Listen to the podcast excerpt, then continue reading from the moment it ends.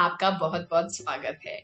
You are watching find your वाह in विवाह आप देख रहे हैं एबल नारी इन कोलैबोरेशन विद लीना पे the millennial marriage coach ji, आज हम चर्चा करेंगे वेडिंग डेज़ के बारे में, कि इतना ताम झाम जो क्रिएट कर देते हैं हम उन चार पाँच दिनों के फंक्शनों में, और बात करेंगे कि कैसे डिवोर्स रेट इसके बावजूद भी बढ़ते जा रहे हैं। लड़के वाले, लड़की वाले दोनों इतना पैसा खर्चते हैं, इतने खुश होते हैं, इतना गिफ्ट्स एक्सचेंज होते हैं, उसके बावजूद भी थोड़े ही महीनों बाद या सालों बाद ऐसा क्या होता है? तो चलिए डिस्कस करते हैं। आ जाइए! वेलकम स्वागत है आपका, लीना जी। तो बरातियों का स्वागत पान पराग से किया जाए। तो ये हमारे इंडियन कल्चर में इंडियन माइंडसेट में कहीं ना कहीं बहुत डीपली फिक्स है लीना जी। पिछली बार हमने बात करी कि शादी से पहले लड़का और लड़की मिलेनियंस क्या क्या स्टेप्स ले सकते हैं rationally and very practically to know about each other more emotionally in terms of emotional compatibility अब बात उस स्टेज पे पहुँच चुकी है जहाँ पेरेंट्स मान चुके हैं और अब हमारे यहाँ शादी ऐसे होती है, हमारे यहाँ शादी ऐसे होती है। पे बॉल रोज घूम रही है। रोज कलेश होते हैं और लड़का लड़की इन सब चीज़ों में बहुत बार पिस जाते हैं। तो पहले तो आप ये बताइए कि what is a general perception what is a general Indian mindset ये चार पाँच दिन के इतने तामझाम वाले ग्रैंड बड़े बड़े फ़ंक्शन इस पे बात करते हैं। पुनः मैं यहाँ ये बोलना चाहूँगी कि चलो, शादी करनी है लड़के की, लड़की की, यहाँ तक ठीक है प्रपोजल्स ढूँढने हैं, लेकिन वो शादी कैसे करेंगे, ये बहुत ज़्यादा इम्पोर्टेंट होता है। उस शादी के लिए पार्टनर ढूंढना ये जैसे इम्पोर्टेंट है। वैसे उससे कहीं ज़्यादा वो शादी कैसे प्रेजेंट करें सेलिब्रेट करें, ये बहुत इंपॉर्टेंट हो जाती है बात। और यहाँ पे कहीं पे मुझे ऐसे लगता है इंडियन माइंडसेट बहुत ज़्यादा फिक्स माइंडसेट में है कि हमें ये इतना खर्चा करना ही है कम ऑन 22 साल बाद 30 साल बाद maybe thirty five years after ये शादी हो रही है तो ताम झाम से बहुत ज़्यादा धूमधाम से शादी हो जाएगी और छोटे वाले के टाइम पे कह देते हैं कि हम्म। अब 20 साल बाद कोई शादी नहीं होगी अभी आखिरी शादी है हमारे लिए सही तो। बात सही बात है तो इसमें यू नो ये बहुत इमोशनल फूल है. इट इज़ अ फीलिंग शादी is a feeling for everybody जहाँ पर बहुत मतलब सारे मेंबर्स फैमिली मेंबर्स इन्वॉल्व होते हैं. मेरा कहना ये है, आप इतना इन्वॉल्वमेंट करते हो, आप शादी के लिए इतना सब खर्चा करने के लिए तैयार हो या उसे ग्रैंड बनाने की कोशिश कर रहे हो, लेकिन उसके लिए जो भी शादी टिकी रहेगी या संभाली जाएगी, क्या उसके लिए आप अलर्ट हो? क्योंकि आप ऑलरेडी उसमें से जा चुके हो। You have been already experience you have experienced all that thing तो वहाँ से अगर बच्चों को कोई सीख दे, ऐसी कोई बात अगर हम करें तो वो बच्चों के रिलेशनशिप के लिए या उनकी शादी के लिए बहुत ज़्यादा फ़ायदेमंद होगी। Instead of just you know presenting it to the world थोड़ा सा इस पे भी ध्यान दे कि जहाँ मैं बात कर रही हूँ कि उनकी नींव मज़बूत करने के लिए, उस रिश्ते की वहाँ कोई प्रिपरेशन कर दे तो वो भी बहुत अच्छा होगा। बाकी खर्चा करना ये तो आप आपका खुद का परसेप्शन है वो तो आप करोगे ही। लेकिन छह लाख का लहंगा लेकर अगर शादी एक महीने के अंदर वो अंडरस्टैंडिंग लेवल पर ही टूट जाएगी तो उस लहंगे का उस खर्चे का उस उतने इन्वेस्टमेंट का मतलब not only money I am talking about emotions भी तो जुड़े हुए हैं टाइम भी तो गया है सबका तो उसका क्या फ़ायदा फिर? बिल्कुल। तो ये सोचना बहुत ज़्यादा इम्पोर्टेंट है ऐसा मुझे लगता है। अभी अभी मुझे एक आइडिया आया है कि शगन सेरेमनी जो इतना बड़ा हम एक फ़ंक्शन करते हैं और उसमें सब तोहफे लाते हैं या you know there a gift exchange क्यों ना उन लिफाफों में वो जो फिक्स्ड रेट है यू you नो know, कि इस इस टाइप की शादी में पाँच सौ एक ग्यारह सौ इक्कीस सौ एंड वट एवर क्यों ना उसकी जगह एक सीख एक कागज़ की पर्चे पे लिख के दी जाए कि बेटा जो गलती मैंने करी तुम ना दोहराना। तो ऐसे करके अगर दस एडवाइजेस दूल्हे को मिलेंगी और दुल्हन को मिलेंगी आई थिंक वो उनके लिए ज़्यादा वैल्यूएबल एंड प्राइसलेस होगी rather then all these things या वाओ तो चलिए ठीक है ये आपने बताया माइंडसेट थोड़ा सा मैं चाहती हूँ कि आप डिवोर्स के स्टेटिस्टिक्स भी सामने लाएँ कि क्या ये पैसा बहुत वेस्ट हो रहा है? शादी एक मार्केट प्लेस बन चुका है, शादी एक बिज़नेस बन चुका है एंड इवेंचुअली ये पैसा फ्यूटाइल ही हो रहा है बिकॉज़ आप स्टेटिस्टिक्स खोलें तो हमारे दर्शकों को पता चले हम क्या बातें कर रहे हैं। चलो, यहाँ पर हम ले ले कि शादी कर तो रहे हैं, पाँच दिन का एक्स्ट्रा वैगेंजा है, लेकिन इसे हमें कहीं ना कहीं एफर्ट्स डालकर मज़बूत भी तो बनाना है। अगर हम मज़बूत ना बनाए तो ये स्टैटिस्टिक्स हमारे लिए बहुत ज़्यादा चौंकाने वाला हो जाएगा। मतलब उसमें क्योंकि हम भी ऑलरेडी इन प्रोसेस है।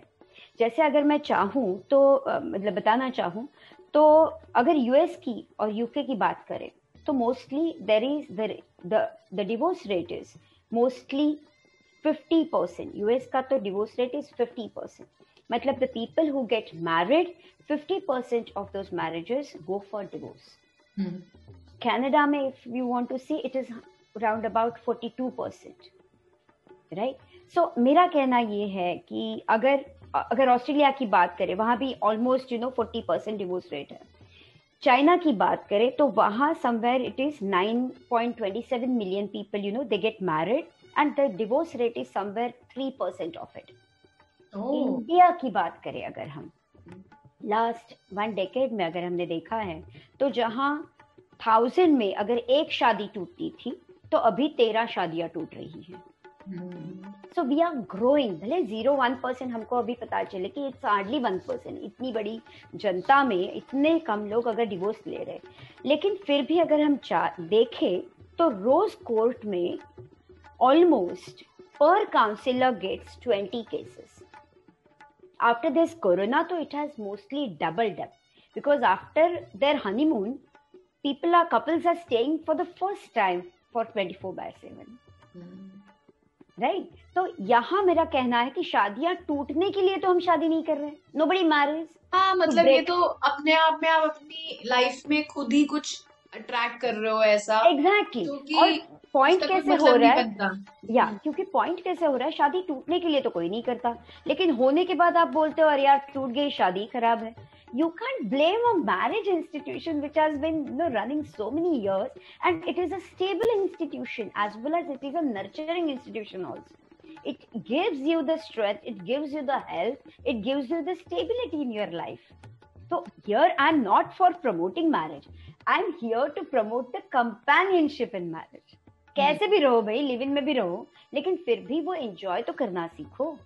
तो अगर शादी कर रहे हो डिसाइड कर लिया तो ये डिवोर्स रेट का जो स्टैटिस्टिक्स है ये ध्यान में रखो कि कहीं ना कहीं हम भी वेस्टर्नाइज होने के चक्कर में डिवोर्स की तरफ़ जा रहे हैं। और हालाँकि अभी US Canada UK those countries are understanding the importance of a relationship and they are understanding the importance of the companionship with one person and they are you know preparing to get their marriages work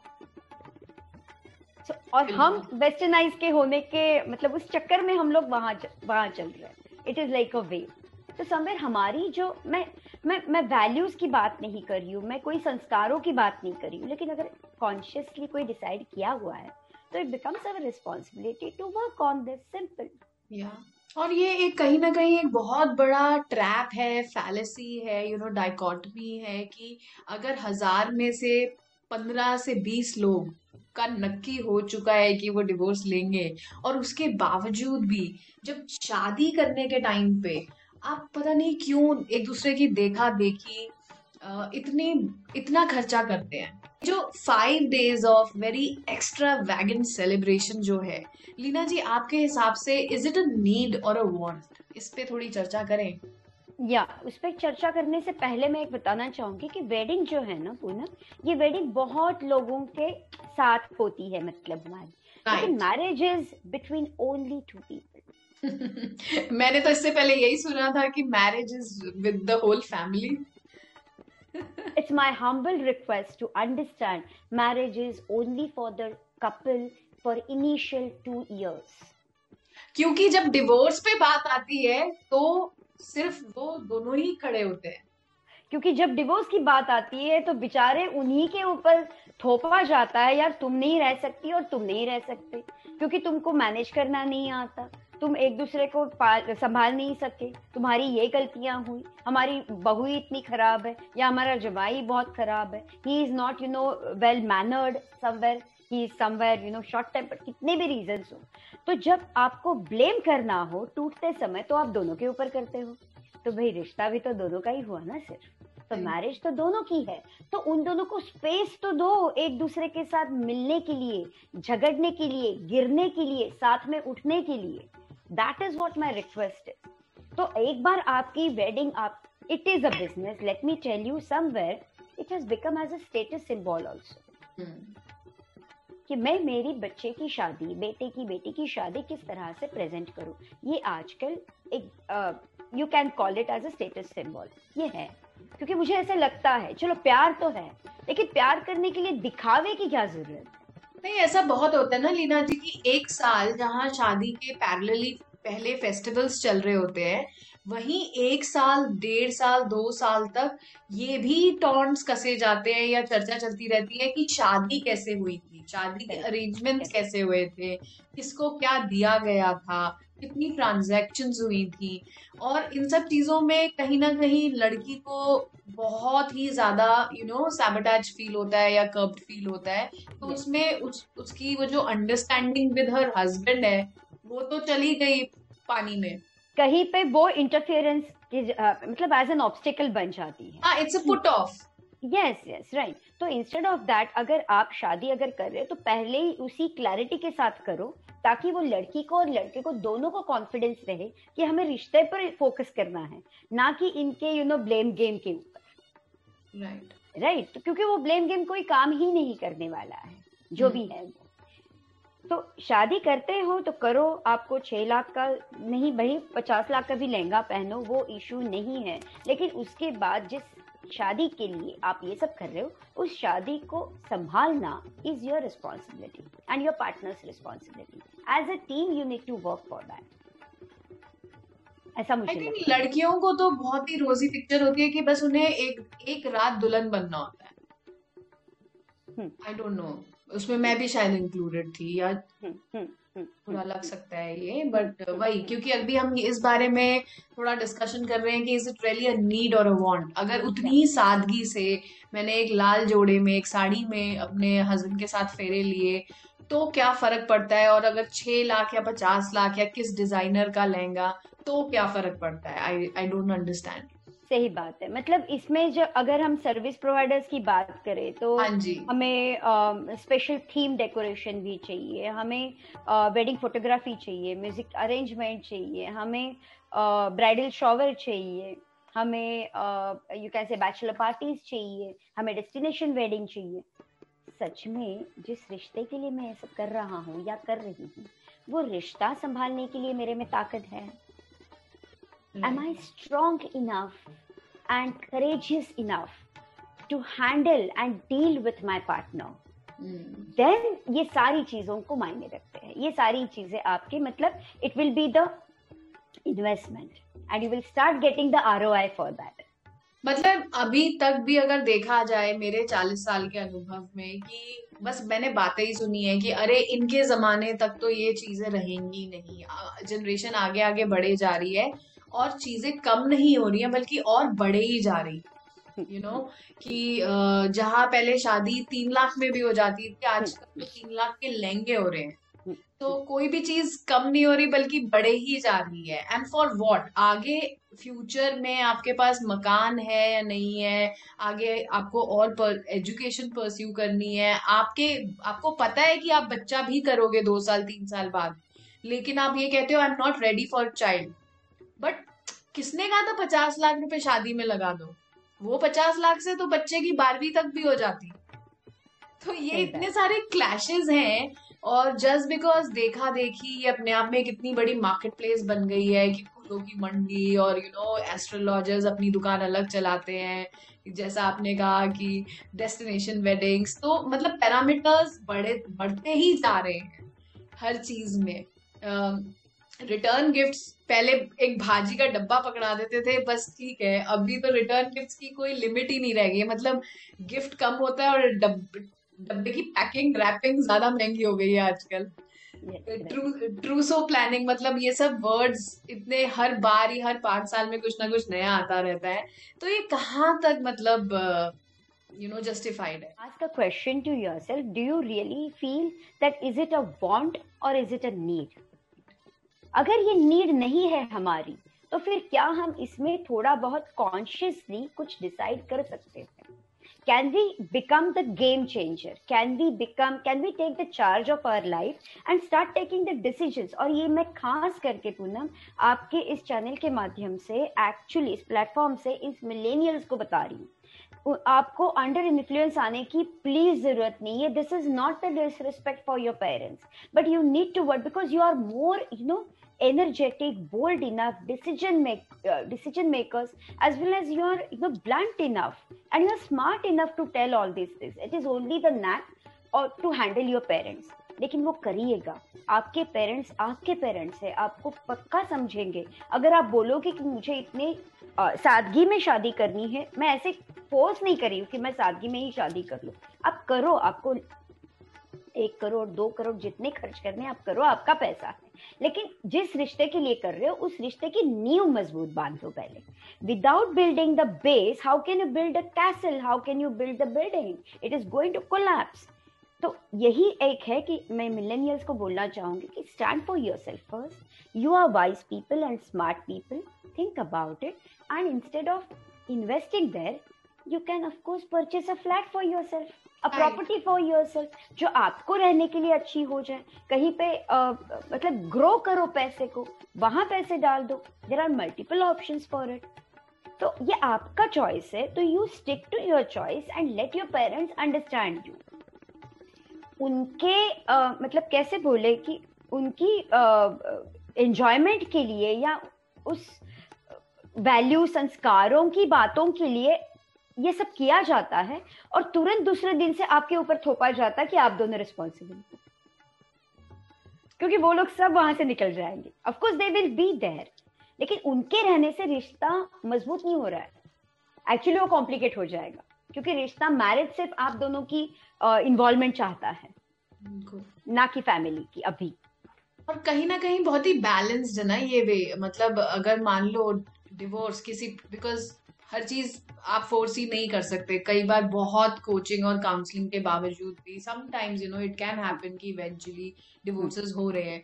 but ऐसे में किसी की life जो है मतलब वो balance रहेगी।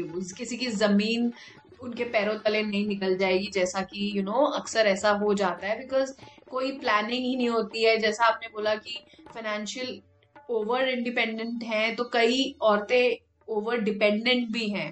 Yes, right. इस केस में आई थिंक दोनों के परिवार दोनों परिवारों को ये सोचना चाहिए कि हम इनको कैसे कितना सिक्योर कर सके रादर देन कि वो पैसा हम फालतू में यूँ उड़ाएँ ऐसे ऐसे ऐसे करके या वट तो अब बात आती है कि balance of both the sides you know bright side and the group side equality of bright side अभी भी कहीं ना कहीं मिसिंग है हमारे देश में। यू you नो know, अभी भी एक्सपेक्ट किया जाता है कि दो तीन फ़ंक्शंस जो हैं, वो लड़की वाले करेंगे, सारे अरेंजमेंट्स लड़की वालों के होंगे, चाहे लड़की वालों के यहाँ से पचास लोग आ रहे हैं, लेकिन लड़के वाले बड़ी शान से कहते हैं कि हमारे तो हज़ार से कम लोग नहीं है, हमारी तो जान पहचान ही बहुत है, और you know non veg veg पे कई बार बहुत लड़ाई हो जाती है। वेन्यू कहाँ होना चाहिए कि Jamuna park you know south Delhi या डेस्टिनेशन वेडिंग जैसे आपने बोला कि बड़े बेटे की ऐसे हुई तो छोटे की ऐसे इतनी सारी चीज़ें हैं। मतलब इसमें सिर्फ़ दो लोग तो इन्वॉल्व है ही नहीं ना।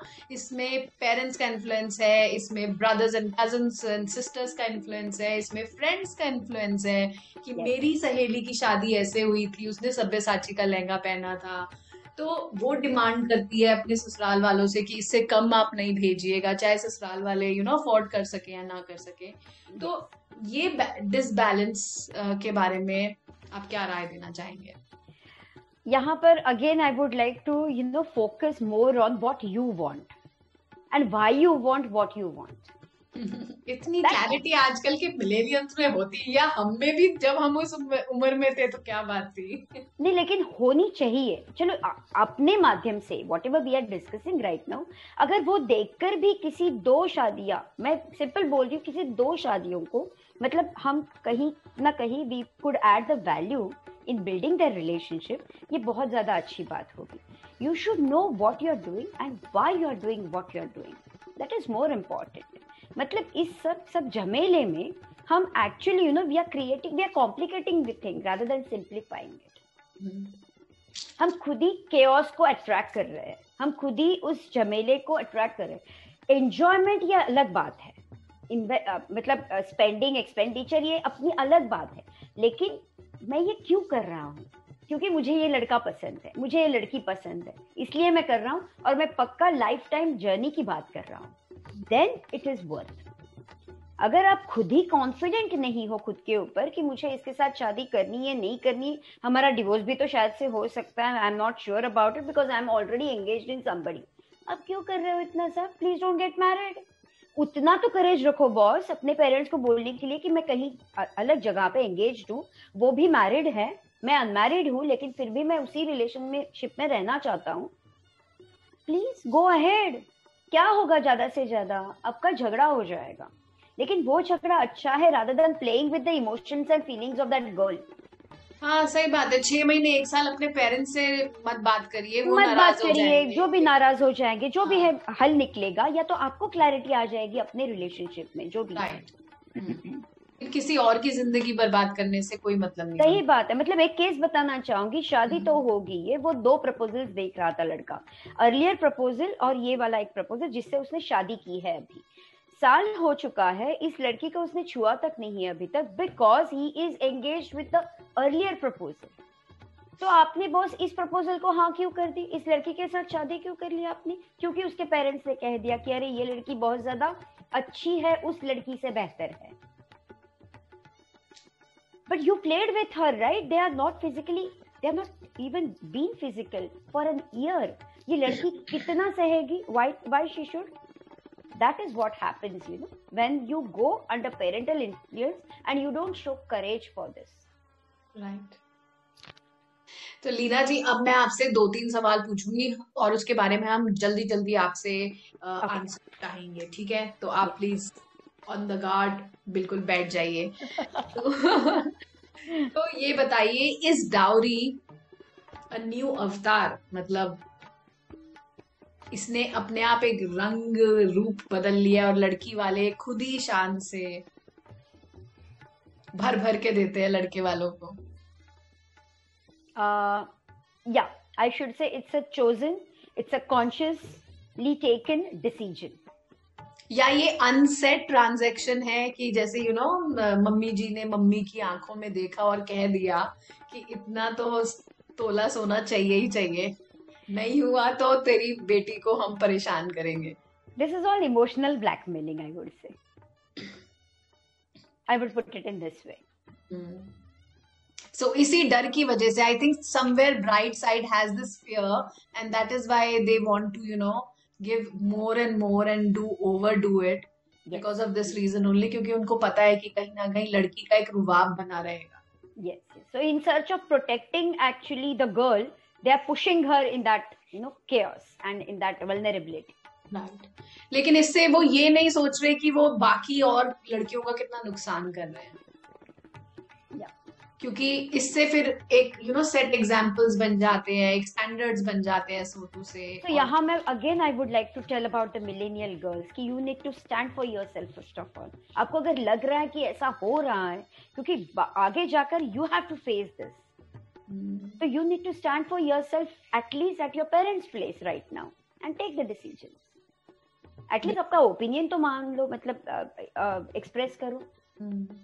हाँ क्योंकि आ, कहीं ना कहीं लड़कियाँ खुद भी ये करवाती हैं यू नो कि देरानी जेठानी है जहाँ पे जैसे तो कि यू you नो know, वो क्या लाई और मैं क्या लाई तो मेरा ज़्यादा होना चाहिए।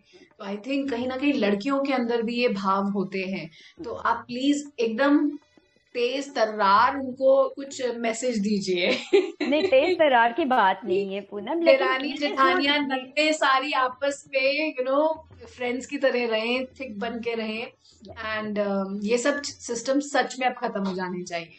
Actually we should grow vertically you know in thinking about rather beyond our ego this is more important why to bring our ego in this why to bring our monetary things in there this is not going to work I mean कहीं ना कहीं तो हमने ये सोचना है because we call ourself as millennials if you people are calling yourself as millennials आपको ये कहीं ना कहीं बदलाव लाना बहुत ज़रूरी है। Because you are the future of India you know आप इतने कूल क्वेश्चन और कूल डूड बनते हो या डूड्यूज बनते या ड्यूडेट्स बनते हो सो यू हैव टू आपके ऊपर ये रिस्पॉन्सिबिलिटी है। राइट राइट सो अब आ जाते हैं वेडिंग के तोहफे पे। मुझे पता नहीं क्यों बहुत कोप चढ़ती है। पता चलता है लड़की को चार डिनर सेट मिल गए चार प्रेस मशीन मिल गई और यू you नो know, पता नहीं कौन सी साड़ियाँ मिल गई जो उसने कभी पहननी नहीं है। शो पीसेस मिल गए। मतलब इन वेडिंग के तोहफों का क्या ज़रूरत है? ये कहाँ से कॉन्सेप्ट आया? और प्रैक्टिकली भी ये मतलब इतना सिरदर्द है कि लोग तो एक एक बड़े बड़े डब्बे उठा के लाते हैं, बड़े चम, चमक वाले यू नो रैपिंग पेपर्स में। लेकिन बेचारे होस्ट को ये सारा गाड़ी भर के एक साथ इतने यू नो पचास डब्बे उठा उठा के लेके जाना पड़ता है और वो किसी काम के नहीं होते हैं। तो क्यों ट्रेंड चेंज नहीं हो रहे हैं रियलिस्टिकली व्हेन पीपल नो मतलब ये वेडिंग के तोहफे is equal to soan papdi का डब्बा ऑफ़ दिवाली जो कभी नहीं खुलता है, जो कभी यूज़ में नहीं आता है। तो please somewhere we need to become the, you know, highlighter. Somewhere we need to become the torch bearer, जहाँ हमें ये चेंज बदलाव लाना ही पड़ेगा। आज एक, दो, उससे पचास होंगे, सौ होंगे, लाखों होंगे। लेकिन ये बदलाव हमें लाना है कि इस, इन चीज़ की वेस्ट वेस्टेज की मतलब क्या ज़रूरत है। ये सब काम हम कर सकते हैं afterwards once we build our connectivity build our relationship बाद में हम भले कितने भी फैमिली मेंबर्स के घर जाए वहाँ से तोहफे हम ले सकते हैं। बिल्कुल। हम्म, ऐसा मेरा कहना है मतलब। राइट और जैसे आजकल एक कॉन्सेप्ट भी है ना आजकल तो इतना टेक्नोलॉजी है आजकल सब लोग फेसबुक पे अपना वेडिंग इवेंट्स बनाते हैं वेबसाइट्स बनाते हैं ई भेजते हैं। हम्म। तो भेज दीजिए उसमें भी अपनी wish list and you know let it be transparent to all all the guest इतना प्रैक्टिकल मतलब हर चीज़ अब देखिए आज हम इंटरव्यूज़ जूम पे लेते हैं हर चीज़ बदलाव हो रही है तो why not just open up हमें पता yeah. है कि यू नो अल्टीमेटली क्या होना है और क्या होने वाला है इस तोहफे के साथ। तो मतलब right put your energy for the right you know option rather than for getting you know channelize somewhere else ये एनर्जी हम दोनों के ऊपर लगाते आप दोनों के ऊपर लगाओ मतलब as a couple which is more important मतलब किसी के घर में अगर चार साल से एक डिनर सेट कहीं ऊपर लॉफ्ट में पड़ा था और उसको धूल फाड़ के किसी की शादी में आपने दे दिया तो आप ये सोचिए कि कितनी एनर्जी और कैसी वाइब्स आई हैं उस शादी में। और ऐसे एक तोहफा नहीं ऐसे पचास तोहफे आ रहे हैं। I mean, I'm being very blunt and brutally honest about it. But then I really feel that शादी का जो माहौल होता है especially जब वो फेरे वाला माहौल होता है you know when you're taking vows together it's a very pure thing for bride and groom. Yes. So या जितने आई थिंक इस वाइब्रेशन में हमको थोड़ा बहुत ना उसको हाईलाइट करने की ज़रूरत है और उसको एलिवेट करने की ज़रूरत है। मैं ऐसे नहीं बोलूँगी सारे लोग ऐसे ही गिफ्ट्स हमको देते हैं। चलो ठीक है हमने आ, मतलब खरीद के भी अच्छे से अच्छे वाइब्रेशन से भी मिल जाएँगे। लेकिन is it really mandatory is it really necessary for me right now in my life that we need to you know understand and focus on हाँ। नहीं वो तो मैं थोड़ा सा पन इंटेंडेड बातें आज ज़्यादा कर रही हूँ। लेकिन हाँ ऐसे भी होता है लेकिन या वेडिंग के तोहफे क्या सच में इम्पोर्टेंट है? हम्म। तो इज़ मैरिज अ कॉन्ट्रैक्ट और a bond I would definitely say it is a bond it is not a contract क्योंकि कॉन्ट्रैक्ट है वो हमेशा आप यू नो मॉनिटरी लेवल पर आप साइन कर सकते हो।